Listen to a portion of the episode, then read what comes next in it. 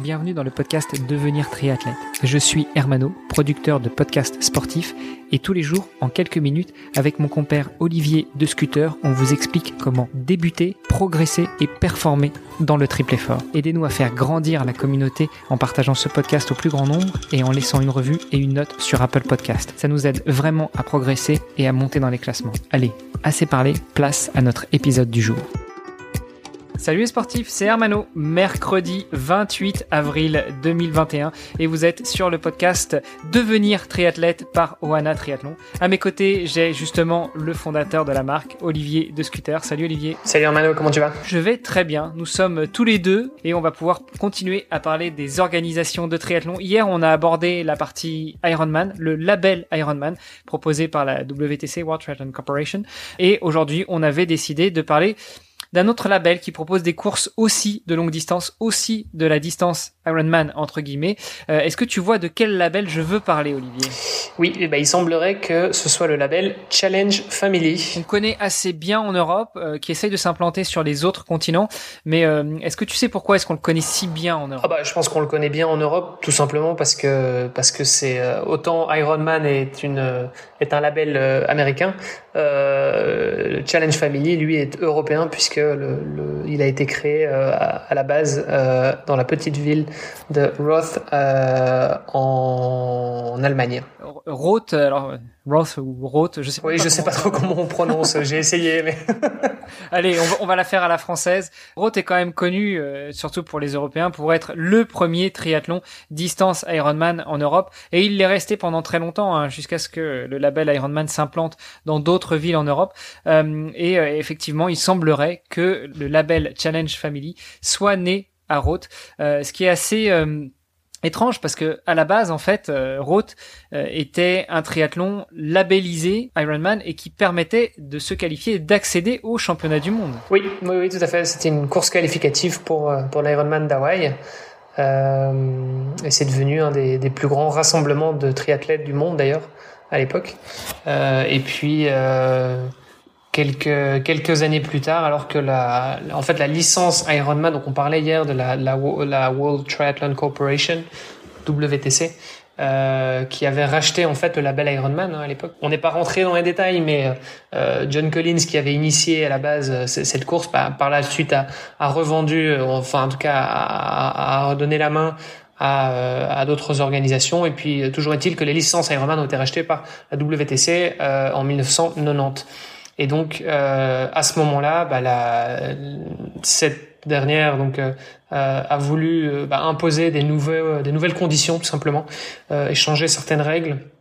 Euh, ce que l'organisateur euh, donc historique de euh, du challenge de Roth euh, ou Roth pardon euh, n'a pas accepté, euh, et donc c'est comme ça que le voilà le contrat n'a pas été euh, n'a pas été continué, et donc c'est de là qu'est né en fait tout simplement Euh, le label euh, Challenge Family. En fait, c'est, ça me fait un peu penser aux gamins qui jouent dans le bac à sable à l'école et puis qui qui finissent par se disputer, et puis non, ça c'est mon jouet, non, ça c'est le mien, et au final bah, chacun part avec son jouet et et puis euh, essaye d'aller d'aller grappiller des jouets ailleurs, non, c'est c'est un peu ça donc. Oui, bah comme comme souvent, hein, c'est comme euh, c'est comme l'histoire du du fondateur de de Lamborghini par rapport à Ferrari par exemple.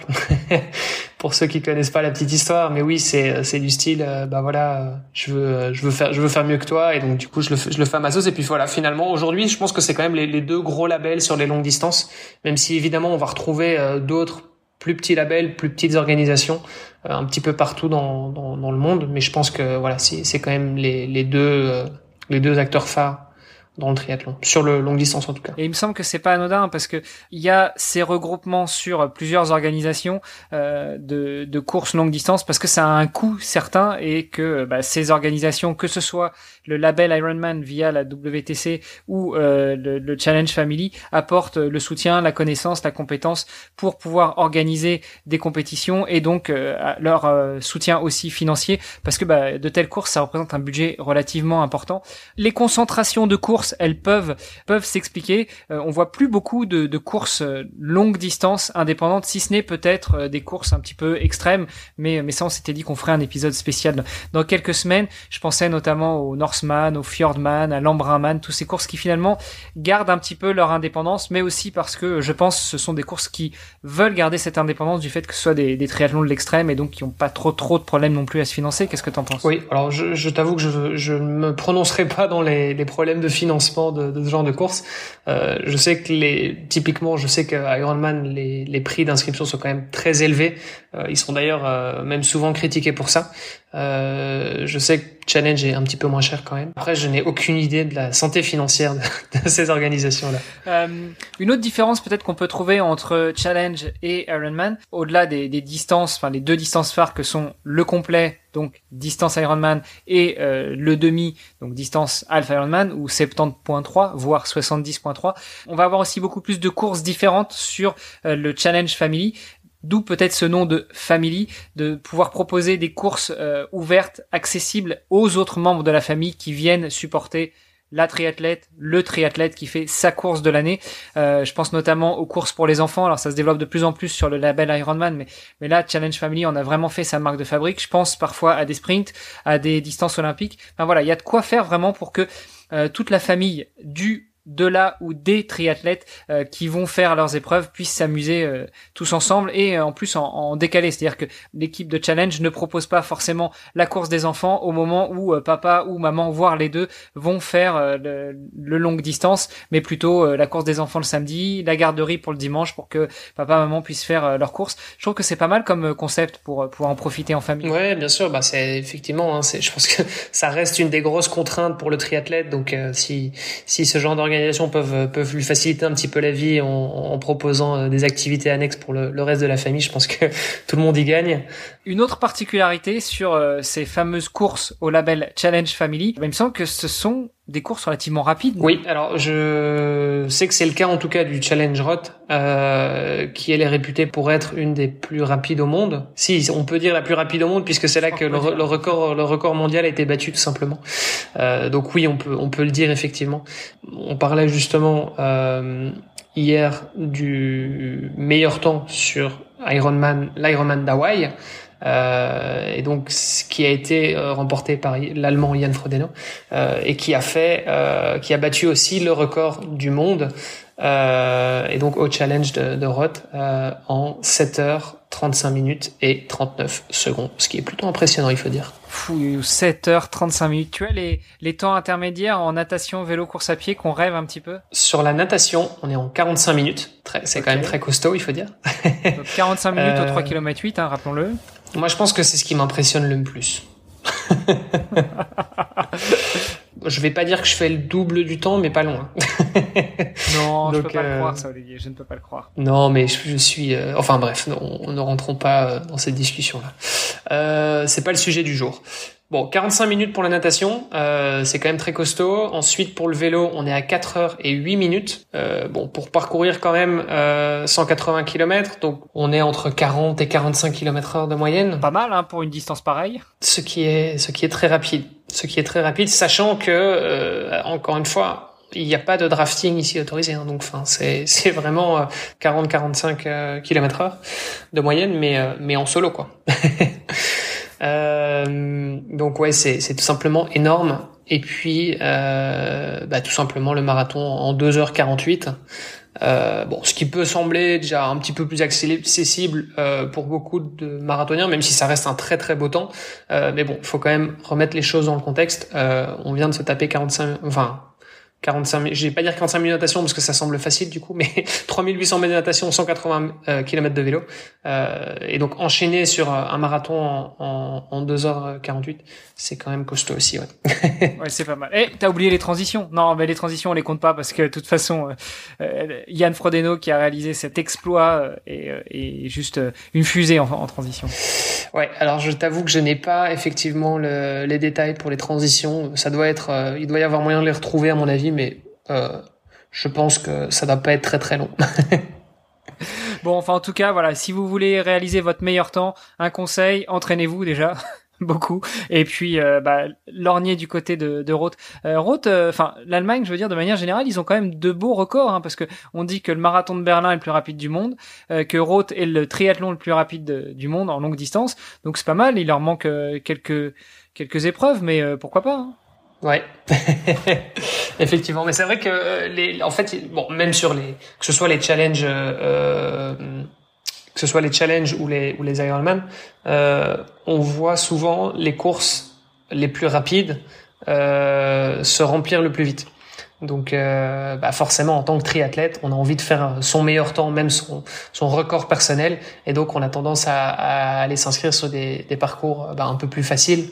Euh, bon, plus facile évidemment, mais aussi plus rapide pour pour gagner, pour pouvoir justement battre son son record personnel. Donc c'est vrai que c'est c'est quelque chose qu'on voit beaucoup. Bon, donc toi, Roth, est-ce que c'est dans tes tablettes pour les années euh, alors je l'ai pas encore, euh, je l'ai pas encore planifié, euh, mais pourquoi pas.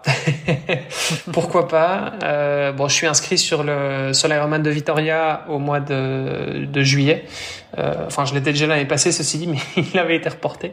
Donc, si tout va bien, je devrais y être. Et a priori, c'est un parcours qui est plutôt roulant. Euh, donc voilà, on verra ce que ça donne. Bon bah écoute, bon courage. Au niveau du label Challenge, je pense qu'on a fait le tour en fait, puisqu'on a déjà bien parlé de l'Ironman hier, euh, on a abordé le Challenge aujourd'hui, c'est les deux gros labels en triathlon longue distance. On s'était dit que pour finir la partie label longue distance, on aborderait aussi cette petite histoire de record du monde. Est-ce que tu as entendu parler de ce fameux Sub sept, Sub huit dont beaucoup parlent en ce moment? Bien sûr, bien sûr. Bah, c'est vrai qu'on on parle du, du, du record du monde là, qui, a été, qui a été établi euh, par Frodeno. Euh, maintenant, il a été établi en, en, en conditions réelles. Donc, c'était pendant une, une véritable course avec d'autres concurrents, et cetera.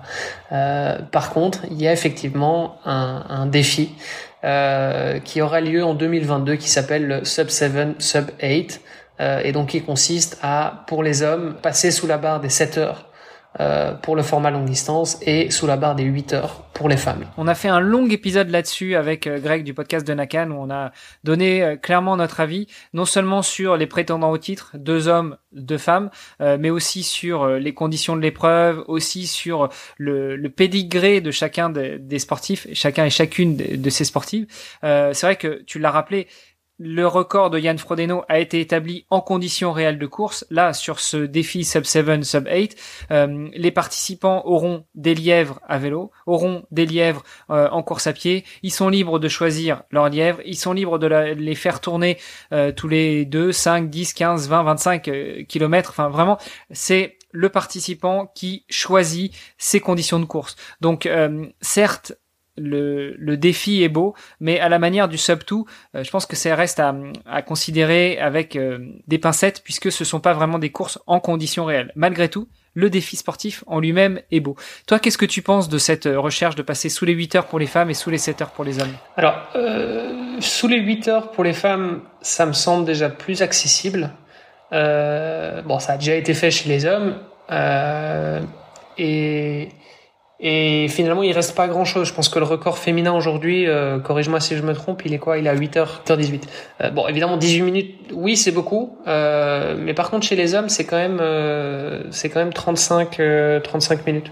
Donc, euh, aller gagner trente-cinq minutes, c'est quand même, c'est quand même beaucoup.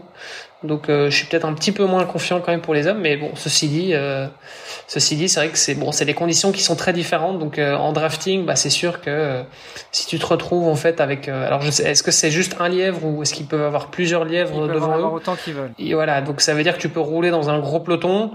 Euh, bon, ça, pour rouler, euh, je sais pas, j'imagine que ça doit rouler à au moins euh, cinquante euh, de moyenne. Euh, bon, sachant que le record du monde, je pense sur sur une heure, euh, il est à cinquante-six kilomètres heure de moyenne, je pense. Donc, euh, donc voilà, il y a un moment sur cent quatre-vingts kilomètres, même avec même avec autant de lièvres qu'on veut, un peloton, tout tout tout ce qu'on veut. Euh, à partir du moment où on fait une boucle, bon évidemment si c'est que de la descente, c'est encore autre chose. mais mais si on reste sur un parcours relativement plat, enfin cent quatre-vingts bornes de descente, à moins de faire comme ton père et d'aller dans l'Himalaya, je pense que ça va être compliqué. Hein. Euh, ouais, euh, ouais. Mais donc toujours est-il que si on fait une boucle effectivement et donc euh, in fine le, le, on a autant de dénivelé positif que négatif, euh, je pense que ce sera difficile d'aller beaucoup plus euh, au-delà des, des, des cinquante kilomètres heure. Euh, sur la course à pied, je pense que oui, il doit y avoir moyen, physiologiquement, il y a moyen de descendre, en tout cas dans, au, niveau, au niveau du temps. Après, euh, ouais, il faut voir aussi bah, jusqu'où on est capable de, de, d'aller en termes de, de récupération aussi de, de, de l'effort, parce que euh, un marathonien qui fait... Euh, qui fait deux heures dix, euh, oui, c'est, c'est vachement bien, même moins de deux heures, c'est, c'est, c'est incroyable, mais par contre, euh, aller enchaîner ça, euh, je pense qu'en fait, la différence, elle se fera surtout à ce niveau-là. Euh, ils peuvent gagner quelques minutes sur la natation, ils peuvent gagner, euh, à mon avis, moins de dix kilomètres heure sur, euh, sur le vélo, donc la, la grosse différence, ce sera, ce sera la course à pied, quoi. Euh, sur la natation, moi, je vois pas comment est-ce qu'ils pourraient gagner tant de temps. Déjà, les femmes nagent... en général euh, presque aussi vite que les hommes sur ces sur ces longues distances. Euh, puis euh, bon, je pense que si on reste sur le record de Frodeno, quarante-cinq minutes, c'est pas mal, hein, euh, déjà, euh, transition comprise. Et puis euh, bah, sur le vélo, effectivement, sur le vélo, les femmes vont peut-être pouvoir se rapprocher euh, du des hommes aussi, parce que euh, bah, elles vont pouvoir choisir leur lièvre, que ce soit des hommes, des femmes, autant qu'ils veulent. Donc euh, des jolies flèches pour les protéger du vent, euh, aussi bien frontal que euh, latéral, et euh, ne, ne profiter que du vent de, dans le dos s'il y en a. Euh, et par contre, sur la course à pied, euh, c'est, c'est peut-être là où il va falloir défier le plus les limites physiologiques, et, euh, et où il y a peut-être euh, moyen d'aller chercher quelque chose. Donc euh, écoute, moi j'ai hâte de voir ça. Ce sera en deux mille vingt-deux, la même année que mon défi Agrippa. Donc je, je sais pas dans quelle mesure je pourrais suivre les deux, mais, euh, mais j'essaierai en tout cas. Bon, sinon on t'enverra un résumé. On a fini pour aujourd'hui. Euh, demain, on va parler beaucoup plus court cette fois-ci, et puis plutôt euh, course réservée à une certaine élite, c'est ça ? Oui, bah donc demain, je propose de, de parler plutôt des World Series. Allez, c'est parti. On va voir demain ce qui se cache derrière ce terme des World Series. Ok, allez, à demain. À demain, ciao. Vous avez apprécié cet épisode ? Alors, taguez Ohana underscore tri sur Instagram, et si ce n'est pas déjà fait, laissez un commentaire sur Apple Podcast.